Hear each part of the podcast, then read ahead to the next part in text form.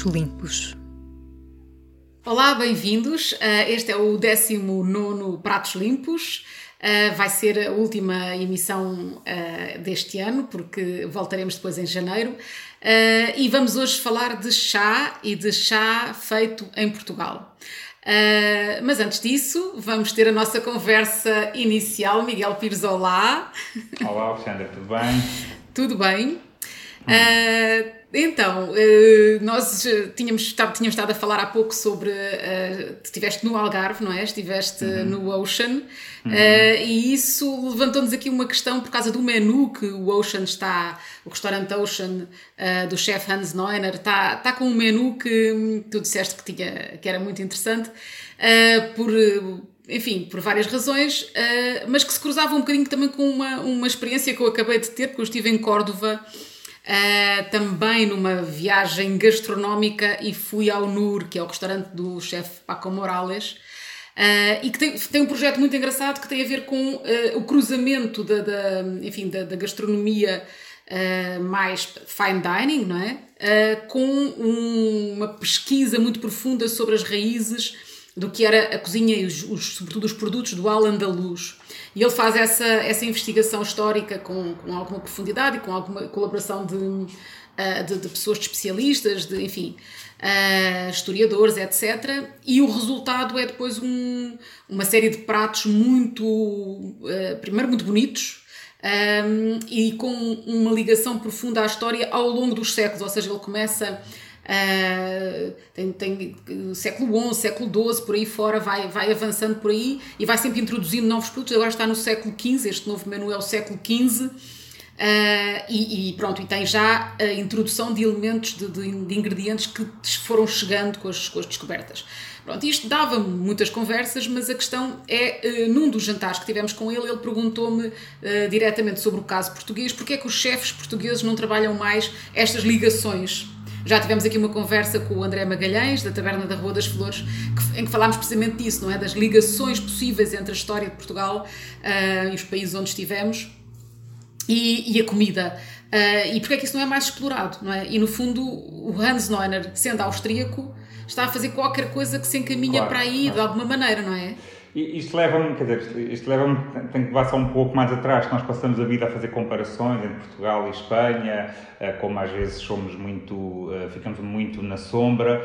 Eh, eu acho que nós, a nossa cozinha, ou mesmo a nossa alta cozinha, melhorou muito nos últimos, sei lá, 10 anos, nem preciso ir muito mais atrás, já, já falámos disso várias vezes. E, e, e, nesse aspecto aproximou-se muito do, quer dizer, do melhor que se faz no mundo, a, determinados níveis.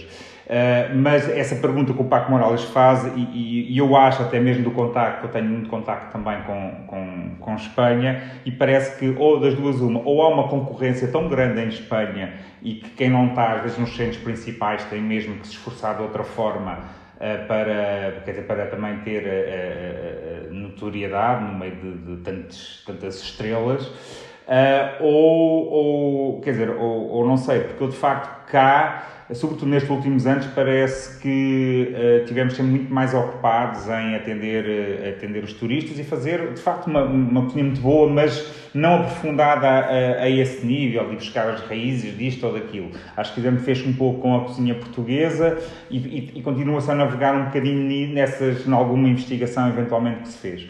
O que o Hans fez, está a fazer e que eu achei interessante foi um, é um, é um chefe austríaco que vive cá já um, há mais de uma dezena de anos e, mas que nunca saía também muito do Algarve, no período das férias ia para fora e fazia alguns pratos, algumas coisas da cozinha portuguesa, recriava de uma forma engraçada a partir dos sabores ou dos pratos que os seus cozinheiros portugueses lhe traziam e não tanto de, de, viajar, com uma exceção do frango da guia do Algarve, que ele fazia uma recriação muito gira. E nestes últimos dois anos, sobretudo na, no ano, começou ano passado, na pandemia, ele agarrou na, na moto e mais e mais dois outros cozinheiros e andaram pelo país, que é uma coisa que eu acho que ele nunca tinha feito assim dessa forma, de entrar em casa das pessoas e ver o que é que elas cozinhavam e procurar influências. No ano passado esse menu foi um menu muito a falar de um menu muito de Portugal e este ano foi um pouco mais longe e, e, e quis entrar um pouco por uma, diríamos, uma, uma, uma rota dos, de, dos descobrimentos, neste caso ainda muito uh, das ilhas portuguesas, ou seja, ele parte como se partisse de lagos, Uh, e, e, e, depois vai por São Tomé, Cabo Verde, embora eu não tenha ido a Cabo Verde por causa de, de, coisas relacionadas com o Covid, e, e, e, São Tomé, Açores, Madeira, e mais do que recriar pratos tradicionais destas, destas regiões ou destas ilhas, ele inspira-se sobretudo uh, nos ingredientes, em certos artifícios históricos, em certos uh, um, materiais e num ou outro prato. Mas o, talvez o mais interessante não é quando ele recria uma cachupa, mas sim a ideia que a cachupa lhe dá ele colocar numa mesa, numa mesa de restaurante fine dining. Foi essa, essa imagem que vimos aí com os vários pedacinhos de milho à volta, que depois de facto há um molho da, da cachupa, eh, obviamente que relembra isso, mas é muito interessante essa recriação. Depois, ao longo de todo o menu, que são alguns 15 pratos, há algumas explicações de facto dos, uh, de, de, de, quem nos está a servir, da sala, uh, e, uma, e um mapa inicial dos descobrimentos com, alguma, com algum discurso é, eu acho que é muito lúdico, é lúdico, não pretende ser ali histórico no sentido de, de haver ali uma tese, grande tese por, por detrás. Uh, mas é acima de tudo de facto interessante e parece que tem sido um grande sucesso e os, e os estrangeiros, que são a maioria dos, dos clientes que visitam, embora tenham tido muitos portugueses nestes últimos dois anos, uh, têm apreciado muito segundo o que me, que me contaram.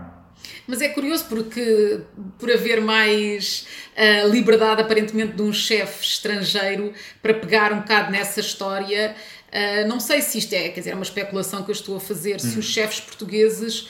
Uh, muitos dos quais eu tenho ouvido falar sobre a vontade de fazer alguma coisa com estas ligações entre Portugal e outros países, uh, mas se de alguma forma se sentiram mais inibidos, uh, ou se Sim. falta, que, que isso eu acho que de facto falta aí, algum apoio de investigação histórico mais sólido, no qual eles possam basear para não sim, fazer sim, uma talvez, coisa que seja talvez. simplesmente, enfim, decorativa, não é? Eu, eu acho que sim, assim, muitos destes chefes espanhóis estamos a falar e de outras partes, há muito essa história do laboratório do IND, de investigação, não é? E cá Cá não, não conheço nenhum uh, que tenha.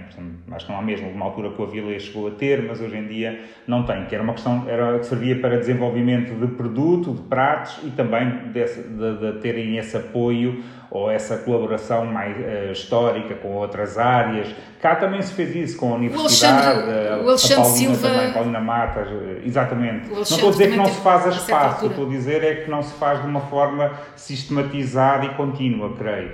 Eh, que não se está a fazer, posso, estar, posso desconhecer neste momento.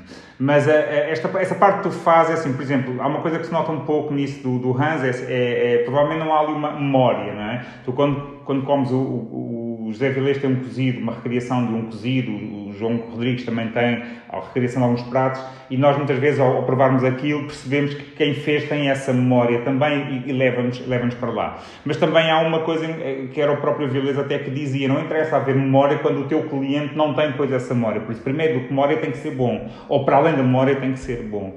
E, e, do Hans, de facto, é muito isso. É assim, nós até podemos ir buscar aí todo esse lado de encontrar ali esses sabores, mas a maior parte dos clientes do centro da Europa que visitam talvez o Ocean, eh, dizer, alguns se calhar nunca ouviram falar de certas ilhas de, de, Cabo, Verde, de Cabo Verde ou de São Tomé, ou até mesmo da Açores ou da Madeira, não é?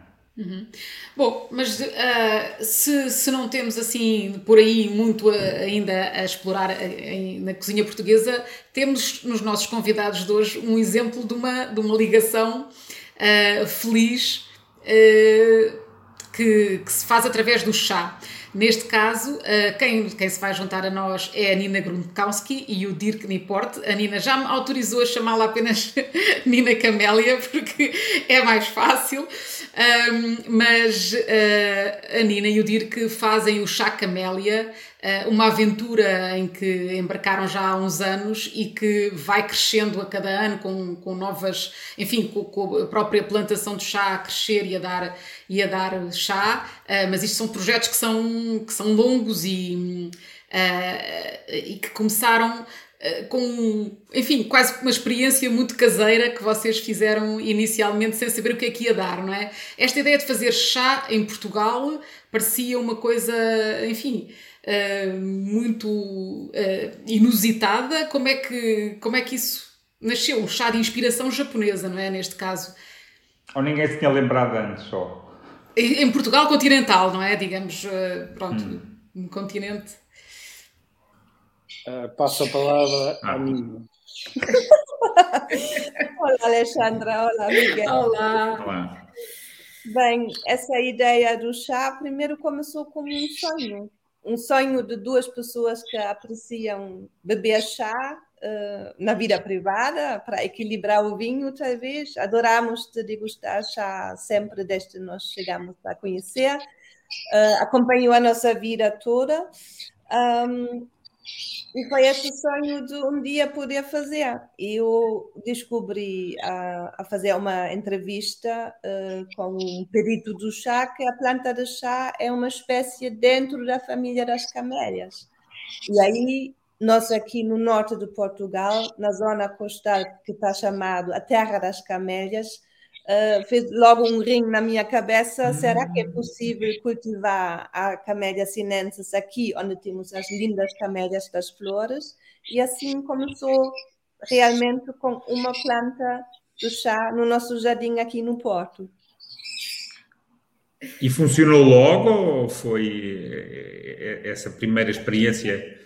Uh, Bem, foi o, o teste foi o teste mesmo de um, deixar fazer a natureza, porque tive essa uma planta e o entusiasmo se disse, ah, vamos plantar chá. E eu disse, olha, eu também quero, mas agora essa, durante o inverno, deixamos no canto mais frio do nosso jardim. Uhum e vamos ver o que vai acontecer, porque se for muito complicado e era preciso criar uma estufa e proteções, não fazia sentido cultivar essa planta aqui uhum. no nosso um, clima. Né?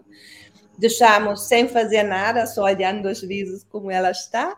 E na primavera ela surpreendeu-nos com folhinhas lindas, tendras, e deu-nos sinal que estava bom, sem ter feito uhum. nada uh, durante o tempo mais crítico. Não? É? Olha, Nina, eu acho que era, era...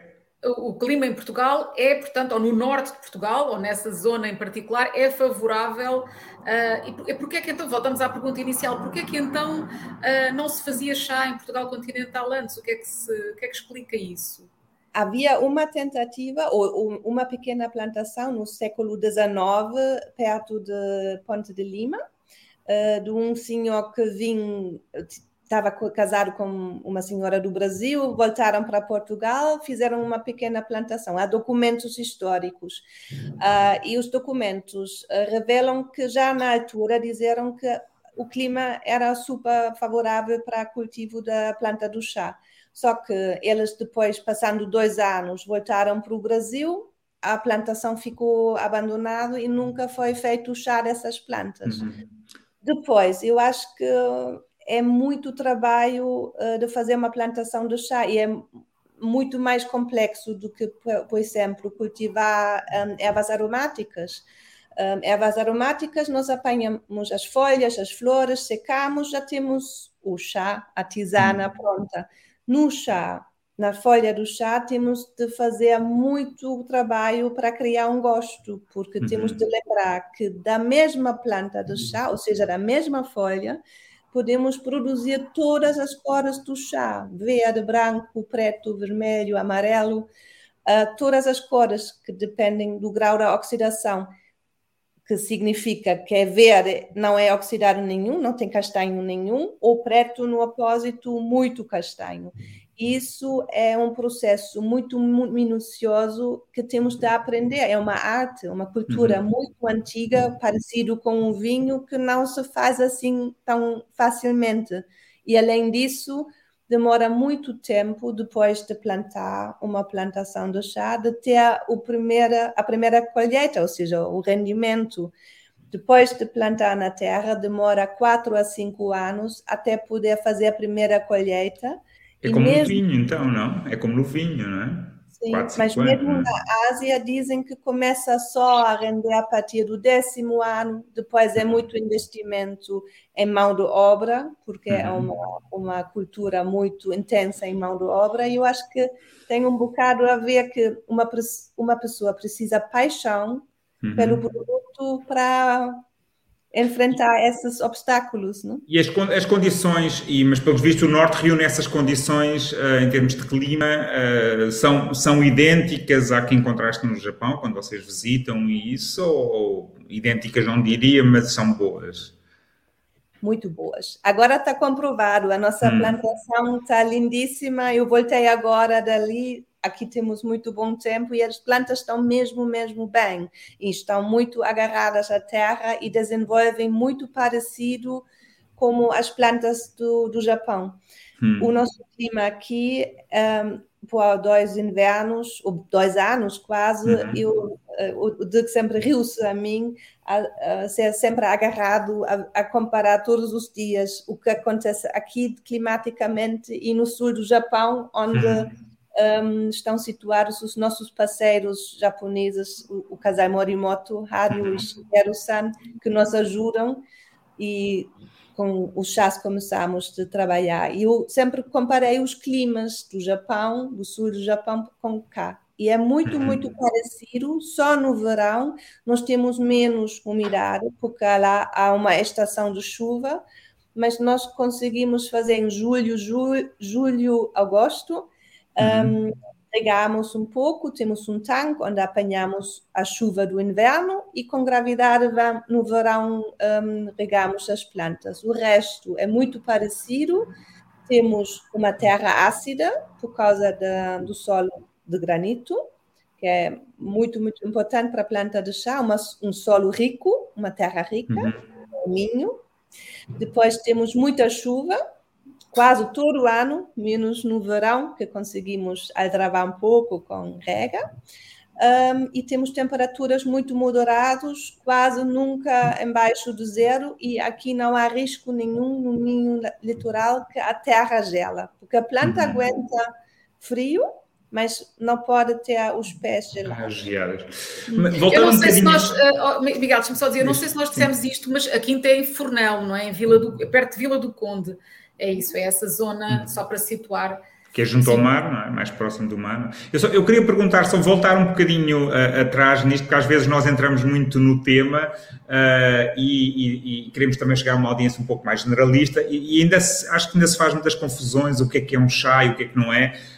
Começando logo pela questão das infusões ou das tisanas, que há pouco estavas a falar, e dos chás. Queres só um pouco distinguir se isto é uma, são duas famílias é, ou é muito mais um pouco este, este, esta complexidade e depois também, já agora de seguida, para não estarmos a interromper, um pouco esse processo, pareceu-me interessante, como é que se chega, ou seja, do, do, do, do, chá verde aos outros tipos de chá a partir da mesma planta, calculo por processos de fermentação. Gostaria que explicasse um pouco essas duas questões. Uh, o mundo das tisanas é um mundo, que é um mundo muito grande, que são todos os um, ervas aromáticas, flores comestíveis, uh, que podem ser secos e depois fazem uma infusão em quente, que nós na Europa normalmente chamamos chá, porque é feito com, com água quente, mas em português temos a riqueza de ter uma palavra mais apropriada, tisana, ou infusão, que significa que vem das ervas aromáticas ou flores comestíveis, e o que distingue também que não tem cafeína nenhum. Uhum. Do outro, outro mundo, o um mundo talvez ainda mais grande, é o mundo do chá, que um, é tudo feito a partir das folhas da planta de chá. Existem duas plantas de chá no mundo.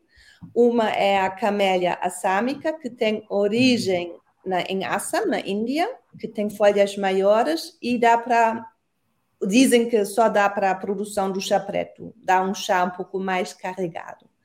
E depois a Camellia sinensis, com origem na China, que tem folhas mais pequenas, um pouco mais tenras, e através dessas folhas podemos fazer todas as cores do chá. Agora, a folha tem sempre um certo conteúdo de cafeína, isso uhum. distingue também das uh, tisanas. No rebento da primavera tem muita cafeína, porque a cafeína, a planta precisa de se defender contra os insectos. Uhum. Quando a folha cresce, os insectos já não acham tanta graça, então a folha deixa produzir cafeína e fica com mais outras vitaminas e minerais um, e temos um chá com um teor de cafeína menor. É super interessante isso, porque quase ninguém hum, sabe. Exato. Acham sempre, todos os chás têm muita cafeína, mas não é verdade. Depende do momento da colheita e depois a produção também tem uma certa influência.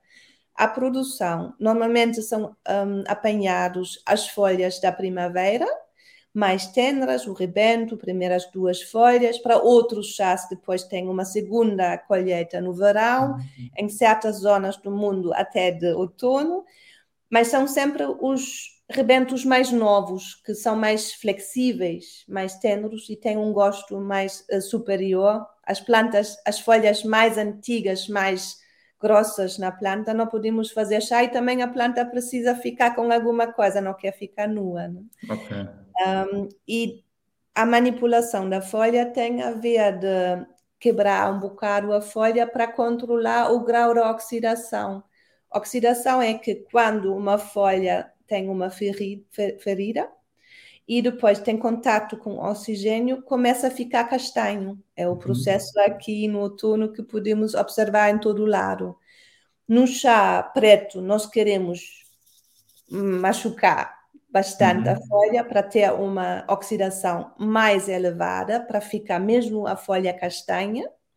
E no verde tentamos de não ter oxidação nenhuma, tentamos de até parar o, um, o processo da oxidação ou com calor ou com vapor.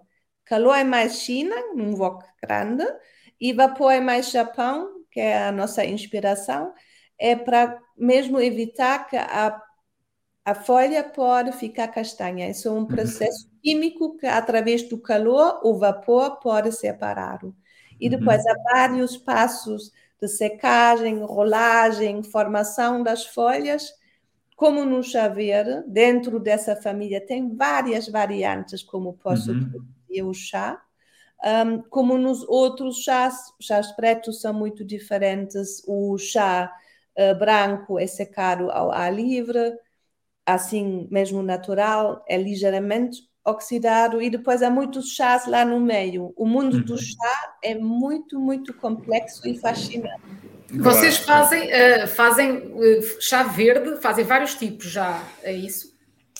Um, nós estamos inspirados no Japão e de, decidimos de primeiro começar com uma coisa e fazer essa certa. Então, no Japão, a maioria dos produtores produz só chá verde, várias qualidades, e nós tentamos, de, no início, só focar no verde, porque é uma arte, isso é muito, muito complexo e com quantidades uh, crescendo.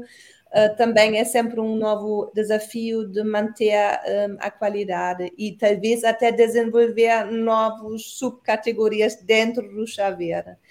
Um, estamos inspirados do Japão. Um, não, o nosso objetivo não é de copiar o chá japonês, queremos mesmo um, criar um terroir próprio ou revelar o terroir próprio aqui do norte do Portugal, mas estamos inspirados, por isso começamos, por exemplo, a, a produção depois da colheita com a vaporização.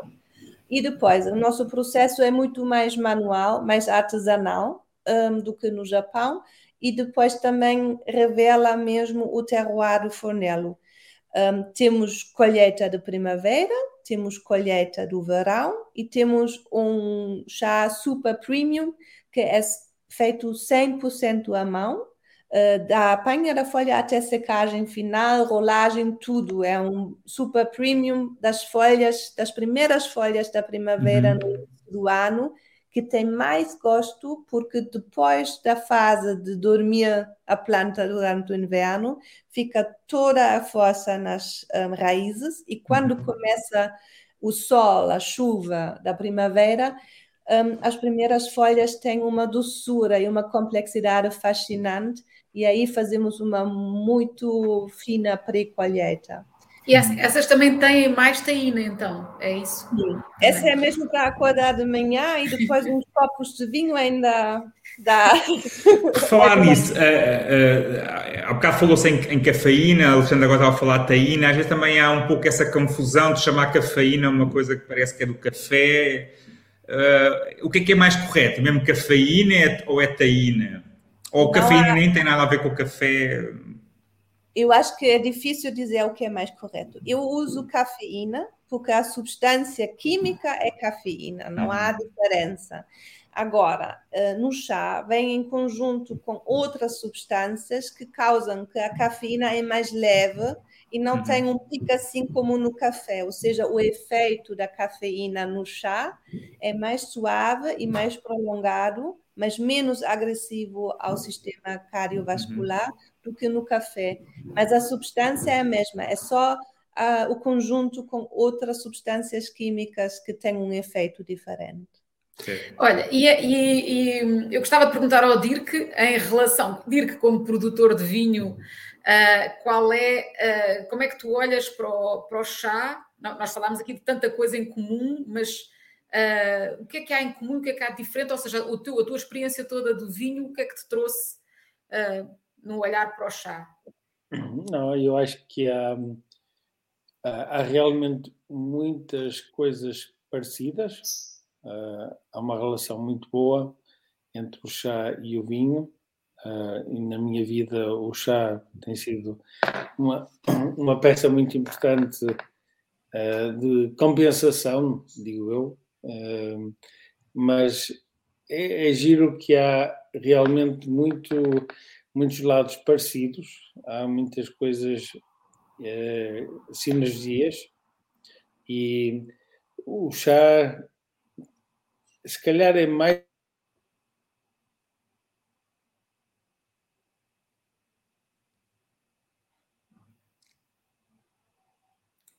Perdemos o vídeo. Acho que ficámos, uh, ficámos com a ligação interrompida, não sei. Uh, Nina, achas que sabias o que é que o Dirk ia dizer agora?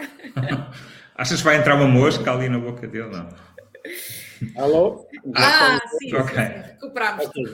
É, resumindo, eu acho que há imensas coisas uh, paralelas entre o chá e o vinho uh, e há umas sinergias fantásticas. Uh, o que é, é, depende do tempo que a gente tiver para falar, mas realmente o terroir parece que tem alguma lógica Uh, uh, olhando ao chá que nós estamos a fazer na camélia, é uma coisa que é assustadora para nós positivamente, é que nós não sabíamos muito bem o que é que estávamos a fazer, nem para onde é que íamos, o que é que ia acontecer, e o resultado é que estamos a fazer, estamos a começar, e não temos consciência ainda do que estamos a fazer, mas sonhamos Uh, é impressionante que os chás que estamos a fazer são um, têm uma, uma, uma, personalidade incrivelmente própria. Uhum. Uh, não sei se é por estar à beira do mar ou não, isso, isso é um tema para, para, outra conversa, mas que é muito giro que o que nós estamos a fazer é tem, tem um caráter uh, uma identidade muito própria. Uhum. Uh, de maneira que o chá está muito ligado à, à noção do terroir, à noção de o sítio. Um, é se calhar mais simples porque aparentemente é só uma Camellia sinensis, mas se a gente olhar muito para dentro não é tão simples como isso, porque há muitas variantes maneira que há, muitos, há, há um, um, paralelismo muito grande, há qualquer coisa de extraordinário que liga o chá ao vinho. Olha, a forma. Vocês fazer. Uh, desculpa, estamos sempre a sobrepor-nos, mas enfim, mas não, só uma pergunta tinha a ver com isso, que era, vocês iam fazer uma experiência, eu estava, eu estava a ler agora no, no texto que o Abel Coentrão escreveu sobre os vossos 10 anos, uh, deste projeto, uh, uma experiência em Gouveia, não é? Noutra zona, noutra região, é isso? Iam avançar para, para perceber outro terroir ou, ou não? Sim, sim, estamos a, a fazer umas brincadeiras uh, no Dão, e o Dão, ao contrário do Douro, nós já, já tentamos no, no Douro e foi muito interessante, mas Uh, foi mais uma experiência académica, porque a gente achava que não ia funcionar, uh, mas foi giro porque as plantas que sobreviveram estavam mais fortes que aquelas do vinho verde. Mas hum. não funciona e não faz sentido dentro do conceito daquilo que a Nina disse ao bocado, uh, o terroir tem que ser ácido e tal e tal. Mas hum. no Dão, no Dão pode fazer sentido, ou nós achamos que faz sentido. Não é que estamos a, a fazer uma brincadeira, umas experiências, um, uh, e a brincar um bocadinho e a plantar também uh, umas, umas plantas debaixo de árvores, ou seja, não fazer as coisas politicamente corretas, mas criando uma sombra natural, a sonhar um bocadinho com um guiocuro ou não, qualquer hum. coisa. Não é que, uh, eu acho que o bonito neste projeto todo é é que nós não sabemos, não sabíamos, agora sabemos, não sabíamos, sabíamos o que é que estávamos a fazer, mas uh, fomos fazendo. Hum. E, e eu, há uma história gira que, de uma senhora que, que a Nina respeita muito, escreveu um livro, não sei o quê, e eu um dia, eu um bocadinho chateado, não é chateado, mas virei para a Nina e disse assim: Olha, sabes qual é a diferença entre ti e essa senhora é que. E ela. Ah, eu, não. Aquela não fez nada e tu tens uma plantação. Tu estás a fazer. E isto é a parte bonita da Chacamélia. É a gente não sabia o que estava a fazer, mas estamos a fazer. E está a acontecer. E, e nós estamos muito felizes com o resultado, que é muito melhor do que aquilo que a gente imaginava. Ou seja, estamos a ter um resultado de chá com uma personalidade inacreditável. E a Nina esteve há pouco tempo com um amigo dela um, que, que, é conhecedor, que sabe, não sei o quê, e ele ficou encantado, de maneira que eh, não somos nós que estamos chalados, há, há realmente aqui uma, uma força criativa que existe, mas há um resultado uh, chalado que é muito hum. bom. Pagar, um, exemplo muito interessante do, do criativo e tem ligação com vinho que me lembrei só agora um, que onde estamos uh, com as plantas de chá em Funelo também havia vinho. E os terraços mais antigos um, onde devemos tirar o vinho para plantar o chá ainda têm as ramadas, ou seja, a construção das ramadas. Um, e há essa cultura do chá uh, que cresce na sombra no Japão, que é o chá mais valioso, o chá que ainda tem mais concentração no sabor e do umami. E essas ramadas me inspiraram para o ano, tentar fazer uma tentativa de criar uma sombra, essa construção das ramadas, para fazer um chá assombrado com a ajuda dessa construção do vinho. Que... Com vinha.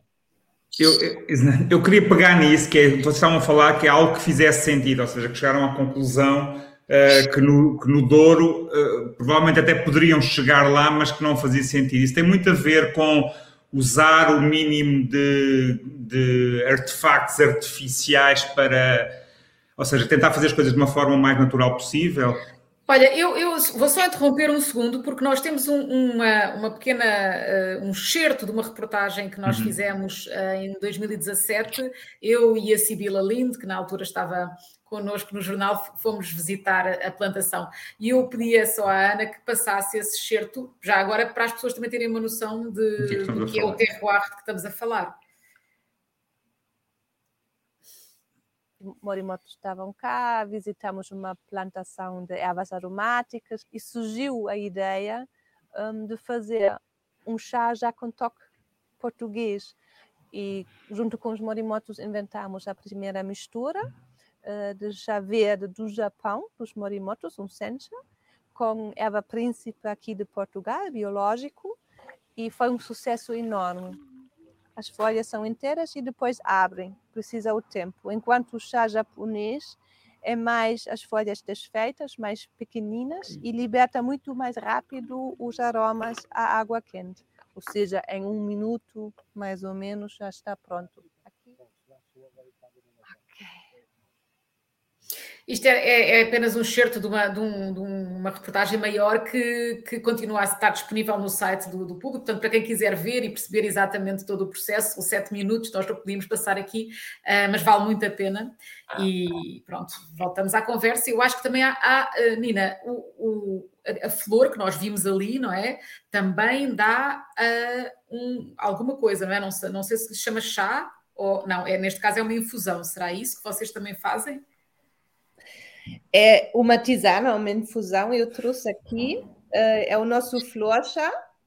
Um, é uma coisa que é super interessante, porque da mesma planta aproveitamos dois, uh, duas partes diferentes para fazer dois produtos diferentes. Na primavera e no verão apanhamos as folhas para fazer chá verde e futuramente talvez um, também chá oolong, vamos ver. Uhum. Uh, estamos nas primeiras experiências. Um, e no outono, agora nessa altura, uh, as camélias sinenses, as flores da planta de chá, são as primeiras que abrem. E nós apanhamos à mão, desidratamos como uma tisana e depois faz uma infusão lindíssima e é mesmo uma infusão sem cafeína. Eu trouxe aqui um bule de vidro, temos as flores, essas são desidratadas, e depois é uma infusão muito bonita, porque as flores na água começam a abrir, e daqui em dois, três minutos, eu vou mostrar outra vez, vocês vão conseguir ver mini camélias que fazem uma infusão não só linda, mas também muito interessante e relaxante para beber à noite. E essa é o que tem, mas não é suposto ser essa que tem mais cafeína? Não, porque ao contrário uh, das folhas, a flor quer atrair os insectos, né? Okay. Porque precisa por causa da polinização. Por isso Exato. a flor não tem cafeína, enquanto a folha tem porque não quer ser comido. Olha, já agora fiquei, muito, fiquei curioso, porque eu, uh, por exemplo, numa, só ainda a infusão, o caso da Lúcia Lima, que é uma, uma, coisa que eu acho que em casa dos meus pais existe desde que eu me lembro, uh, eu sempre preferi em verde do que em seco. E às vezes perguntava-me se o seco era mais uma questão de preservar e, e, e ter, por exemplo, Lúcia Lima no inverno, não é? porque, uh, ou, ou, ou, se era melhor, ou seja, uh, eu, uh, no caso da camélia, essa, dá para fazer essa infusão também em fresco ou ela tem que, tem que ser mesmo seca? Da e o folha, sabor como é que é? Qual é a diferença? Da folha não sai sabor nenhum. Nada.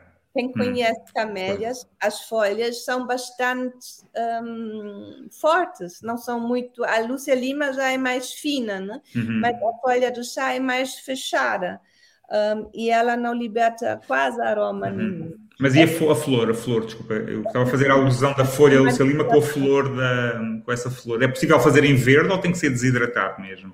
A flor? Sim. Sim. Olha, aqui se vê como abrem, não é bonito. São é mesmo lindo é quase como as camélias lá que conhecemos uh, das árvores, são mais pequenas, mas uh, são comestíveis e mais um, saborosas. Um, em fresco posso fazer, um, só preciso muito mais flores, porque okay. a desidratação também faz uma concentração. Exatamente. Mais, as flores também mingam, né? Sim. Seja, o sabor é mais fresco ou não? É só uma curiosidade mesmo. Um, é verde. Em é fresco, um sim. pouco. O sabor em geral, também em seco, é do pólen, é do, da parte mesmo ver, um, ai, amarela hum. da flor.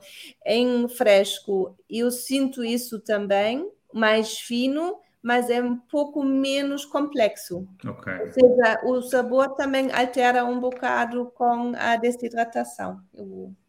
Não é, não é melhor fresco. Uhum. Não. Respondendo à pergunta, sim, sim, sim, sim. Okay. não é necessariamente melhor. Uhum. Isso agora não é justo, não? Vocês vão visitar a plantação. Exato. Mas uh, já agora que fizeste essa demonstração, Nina, uh, em relação à forma uh, de preparar o chá em casa, às temperaturas da água, a tudo o que é necessário saber para a preparação ser perfeita, para não arruinarmos o chá, como acho que muitas vezes fazemos, sem, quando não temos experiência, o que é que vocês aconselham? Como é que é a melhor forma? A primeira precisamos de ter muita coisa, precisamos de comprar muitos uh, uh... filtros para água. Exato. Uma boa água já ajuda, não? Um, ou seja, um, dependendo onde moramos, é preciso ter mesmo um filtro da água, mas isso nada melhor do que experimentar. O mais fácil para perceber se a vossa água está adequada ou não é de fazer o mesmo chá uma vez com água da torneira e uh, ao lado com uma água engarrafada, não vou agora dizer marcas, mas uh, os que têm um pH mais ou menos um, no meio. E depois um, vocês vão perceber a diferença. A dica que eu posso dizer é a mais, mais válida dica é de fazer chá quase nunca com 100 graus, ou seja, nunca hum. com água a ferver, só o chá preto inglês precisa isso mesmo para revelar essa essa uh, essa sabor muito uhum. forte. Os outros, mesmo as tisanas, ficam muito melhor com 90 graus porque nós não queimamos os aromas finos que depois uhum. evaporam logo e depois fica um, um, chá mais carregado e menos complexo, uh, como nas tisanas, como em todos os outros chás. Nos chás verdes, a temperatura é ainda mais, um, mais crucial. É preciso fazer entre 70 e 80 graus e fica um chá completamente diferente. Nas nossas degustações, a minha reação maior é que as pessoas dizem: Ah, eu não gosto do chá verde.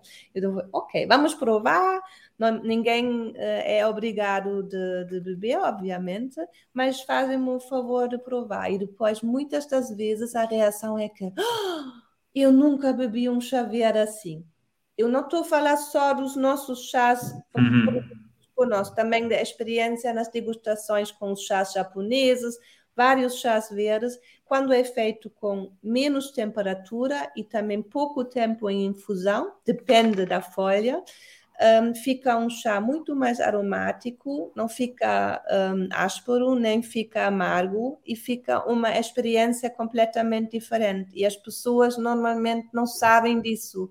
Ainda na Europa há muito costume de, ah, é preciso ferver a água, que é uhum. o primeiro passo para estragar tudo, porque o oxigênio sai tudo com as borbulhas a ferver e depois é muito chocante para a folha receber água a queimar por cima de 100 graus. Uhum. Um, essas coisas nós indicamos nas nossas embalagens uh, atrás, temperatura, tempo de infusão um, e também a informação que podemos fazer várias infusões com as mesmas folhas, porque um chá de qualidade especialmente os chás de folha inteiras que são feitos uh, manualmente, como os nossos, permitem muitas infusões. O nosso premium chá, o kintsugi chá da primeira pré-colheita, uh, permite até cinco infusões. O nosso chá da primeira colheita da primavera, três a quatro. E o luso chá da colheita do verão também, ainda dois a três, dependendo do gosto. Uhum. Isso são pequenas coisas que as pessoas não precisam muito material, é mais sensibilidade, porque não custa nada de desligar o, um, a chaleira antes que ferver, né? Exato. E também na preparação, a única coisa que eu preciso mesmo é um filtro ou um coador. Uhum. O resto consegui, consigo fazer em todo lado um bom chá. E se for com um filtro numa taça, tirando o filtro, bebendo, devolvendo, fazendo várias infusões, não é preciso um, um material extenso, mesmo que dá muito gosto de cerâmica do chá. O Alexandre, já, eu já anteciparam Alexandre. Uh, como nós falamos aqui muito de, desta ligação com a gastronomia e com os restaurantes, uma das coisas que eu também tenho visto há muitos anos que vejo que é penosa, acho, acho que até foi uma vez a Paulina Mata que chamou a atenção para isso, que ela, que ela é uma grande bebedora, ou que sempre gostou muito de chá, era aí que sempre que íamos a um restaurante, chamamos-lhe de fine dining, um restaurante, sei lá, Michelin, pronto, para facilitar.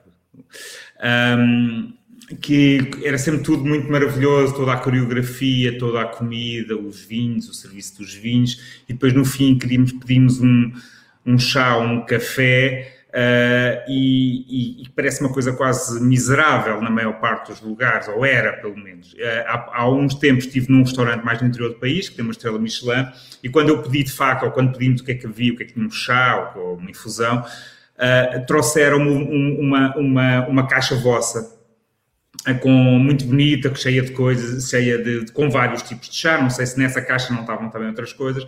E eu perguntei se, se toda uma parte de um restaurante há muito um pouco desse lado um show-off, de uma certa coreografia, e que muitas vezes a pessoa se, se pergunta se quer um chá e se a pessoa acha que vai beber um tetle, vai recusar querer pagar 5 euros por um tetle, mas porque é que não levam isso à mesa e perguntam à pessoa com aquilo à frente como levam os queijos, como levam, sei lá, o carrinho de champanhe, quando havia, ou algo do género.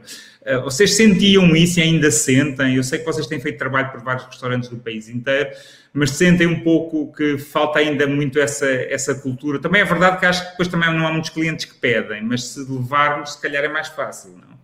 Eu acho que já fizemos um grande passo nesse, durante esses 10 anos, porque eu lembro-me no início chegar em restaurantes a dizer mesmo uh, sabendo quem somos e trabalhamos com chá e falando com eles, ah, não acham que era interessante uma carta de chá e estava assim, essa coisa, assim, hum, hum. um desvio, ah, dizemos assim, não desinteresse, mas assim, não levar o produto a sério. E depois, o que eu reparei em mim é que eu nunca peço chá num restaurante, porque eu sei que eu vou receber uma coisa má e eu não eu peço talvez água quente e trago o meu chá, sim, pode acontecer. E o Vir faz o mesmo com os vinhos, não é? Sim, ou, ou pedimos um carioca de limão, é que é sempre uma, uma, uma boa solução, mas depois eu percebi que temos de criar visibilidade que um restaurante que tem uma carta de chá pode apresentar isso mesmo ao cliente através de uma carta ou através da caixa que Miguel um, vi no restaurante para as pessoas percebem, ah, aqui achar a sério é um produto que é levado a sério e que tem uma seleção interessante. Até pela curiosidade, não é? Mesmo que a pessoa não conheça nada e vê aquilo, primeiro, a caixa é bonita, a, a, probabilidade de comprar assim é muito superior a, a, tipo, quer um chá, chá ou café, quer dizer, não é? Mesmo para conhecedores ou não conhecedores, não é? Das duas, funciona dos dois lados. Temos pequenos testes para as mentas, uhum. um, para poder fazer mesmo uma menta do chá. Aquela caixinha também leva um rolo com uns textozinhos sobre as qualidades que estão nessa caixa. E uma, um chá que também agora um, começou a fazer muito um, sucesso nos restaurantes é mesmo o flor chá por não ter hum. cafeína, ah, claro. isso é um espetáculo de ver no fim, né? claro. quando estamos no fim da refeição e queremos talvez limpar o palato, relaxar um pouco, ter um chá digestivo, um, é muito lindo de ficar com esse bule, com as flores na sua frente e ver e apreciar o chá. E há uma é, mesa que pede, a outra pede ao lado, pede logo também, não é? Olha, e, isso, eu, só rapidinho, diz, diz. também estamos a incentivar cada vez mais restaurantes de também incluir o chá como pairings durante o menu de degustação, etc. Isso é outra vertente um pouco mais elaborado, mas também muito interessante. Um, vocês fizeram uma experiência de envelhecimento de chá uh, numa pipa de vinho do Porto. Essa experiência, como é, que, como é que correu? Vai ter seguimento? Como é que estão, estão a pensar eh, a questão do envelhecimento do chá, o que é que concluíram sobre ela? De, queres falar tu um pouco? Não, é uma ideia um bocadinho excêntrica, é um bocado estranha, mas uh, está a correr bem demais. O problema é esse. Uh, uh, e o que nós estamos a fazer é continuar uh, a versão original de envelhecer chá durante seis meses, mas criamos condições, tem custos, criamos um, um caixote na nossa adega uh, e, e temos condições perfeitas neste momento e está a correr muito bem, mas é uma é, é um processo muito complicado é, em que eu não estou muito envolvido, que a é que sofre é, e dá muito trabalho é, porque é abrir uma pipa, isso é a parte fácil da nossa parte, mas depois meter o chá lá e depois estar aquilo tem que ser mexido muitas vezes, depois tem que ser seco depois de seis meses. Não é que estamos a falar de um processo que é complicado, mas é fantástico, porque uh, o vinho do Porto realmente é algo especial que o chá tem esta coisa, não é? Absorve hum. o, bom, o bom e o mau, não é? Exato. E, e, e a nossa responsabilidade é absorva a coisa boa. E depois, um, no fim, nós temos a responsabilidade de ter a certeza que aquilo está tudo seco e perfeito e está a correr muito bem, muito bem. Mas sente-se o sabor, sente-se que essas pipas foram de vinho do Porto ou é a questão do formato que é interessante para o envelhecimento do, do chá? Não, não, é que é mesmo interessante nós, e é um processo que nós temos trabalhado muito ainda com a Nina nas duas semanas. Temos estado à procura de qual é o chá certo para, para este processo, não é? Hum. Porque eh, não queremos um chá verde, não faz sentido, mas um oolong, uh, de maneira que temos várias opções uh, biológicas e estamos a fugir um bocadinho da China, mas estamos aqui num processo de comparação, uh, mas é, é um chá meio fermentado, uhum. com alguma personalidade dentro daquilo que nós gostamos muito do chá verde, mas que não seja forte demais, e, e depois uh, faz uma diferença muito grande. É, é, muito bonito ver, e aliás é muito bonito acompanhar, onde é que vocês ficam convidados para provar mais uma vez uh, aquilo que a gente anda ali a fazer, porque é muito giro de ver o tempo faz diferença. Isto é uhum. como vinho. Claro. Um, e essa pipa está no Douro ou está na, levaram para está na Camélia mesmo lá no... Não, não, não, não está num, num caixote hum. super hum. hermético, super ah, okay. perfeito, uh, ou seja, em termos de. Não, é que, é que, é muito bonito. A gente fala de o norte de Portugal ser perfeito para o chá, para a plantação de chá, uh, mas para envelhecer chá é uma desgraça, não é? Hum. É muito úmido, é muito complicado e tal. E Gaia, ainda mais úmido é. Pronto, mas aí criamos ali um, um caixote muito bonito, Herme, totalmente hermético. Para... Totalmente hermético, em que temos as condições perfeitas de controlar a umidade, e, etc. E de maneira que está, está tudo perfeito.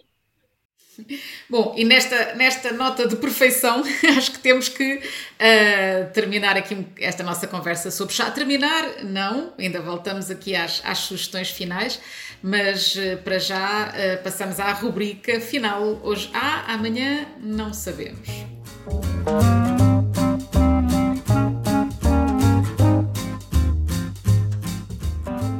queria vos pedir então se vocês nos deixavam aqui alguma dica, alguma, alguma sugestão relacionada com chá ou não, não sei o que é que trouxeram.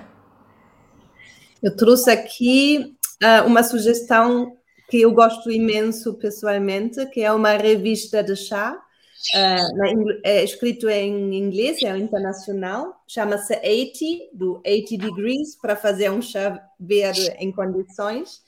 Um, é editado uh, aqui em Portugal, um, em Cascais, um, e é super interessante para pessoas que já sabem algo sobre chá ou que querem saber algo sobre chá. Não é um, um magazine para peritos, é mesmo para apreciar. É muito bonito também por dentro as edições, tem gráficas, tem fotos e uma coisa que eu adoro um, para relaxar é ter uma boa taça de chá na mão e depois sofá e ler nessa revista é uma, uma, uma, um momento muito bonito e agora com o inverno e os dias frios e de chuva para frente, eu acho que não há nada melhor.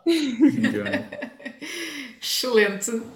Uh, eu, eu vou-te deixar para o fim, Miguel, para ficarmos assim numa nota mais, mais agradável, porque a minha sugestão, enfim, não sendo desagradável, mas tem aqui uma.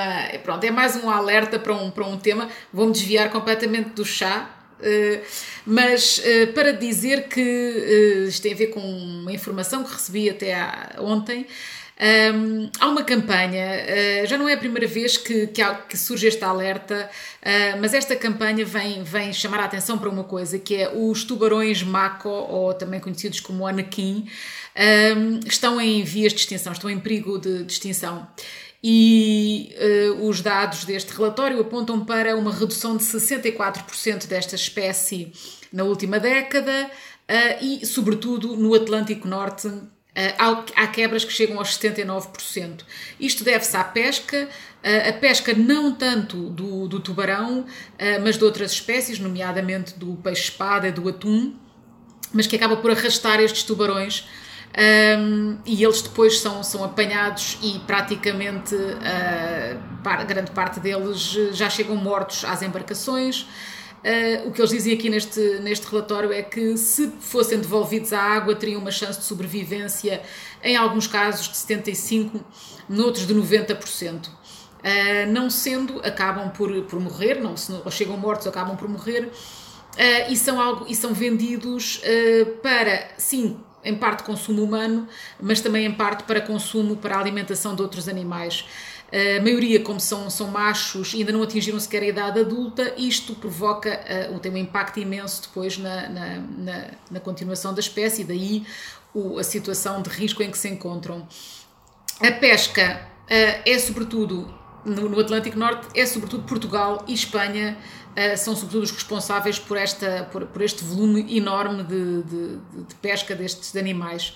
Um, portanto, uh, enfim, uh, isto é, é, um alerta, não há assim uh, grande coisa que nós possamos fazer, porque penso que não é propriamente nas mesas, nas nossas mesas que, que eles chegam, mas acho que é sempre importante, sendo este um programa sobre comida e sobre alimentação, acho que estas coisas são importantes e, e pronto, fica aqui este alerta para o, a situação do tubarão maco.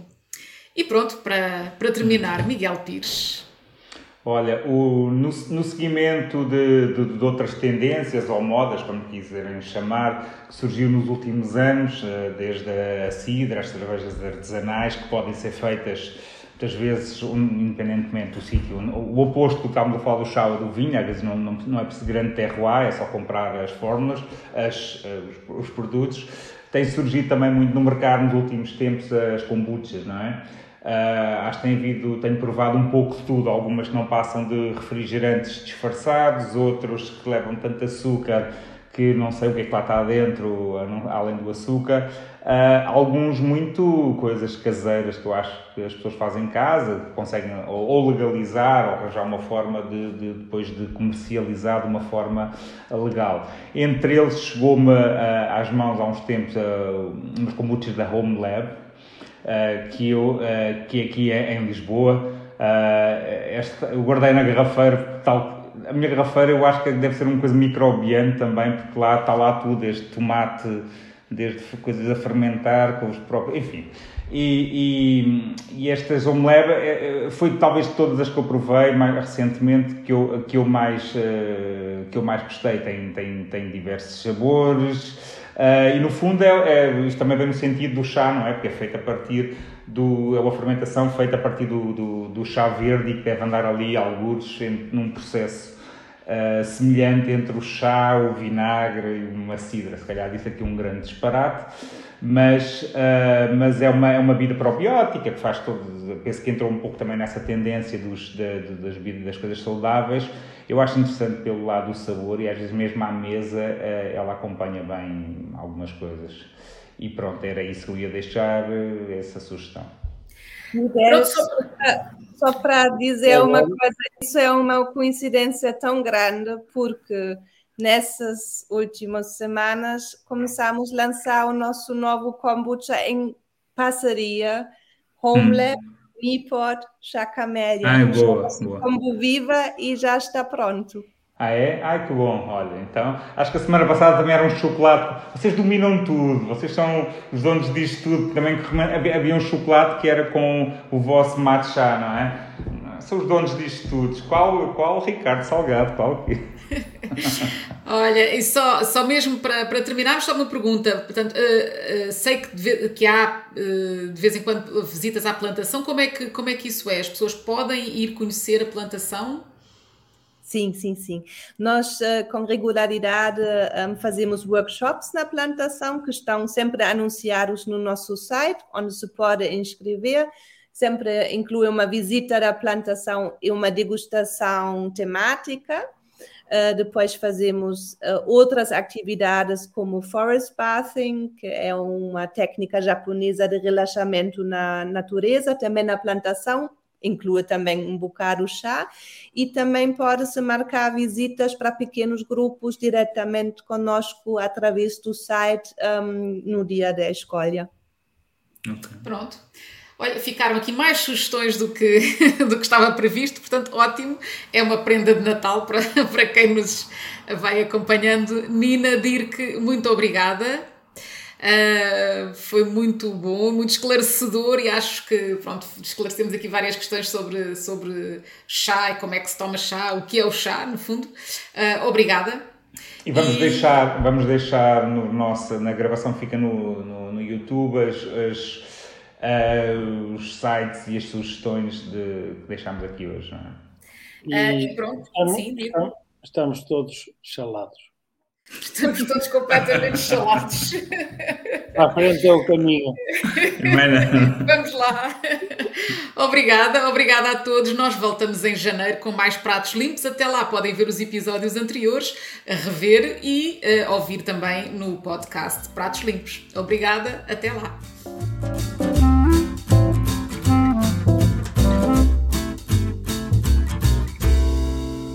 Pratos limpos. O público fica no ouvido.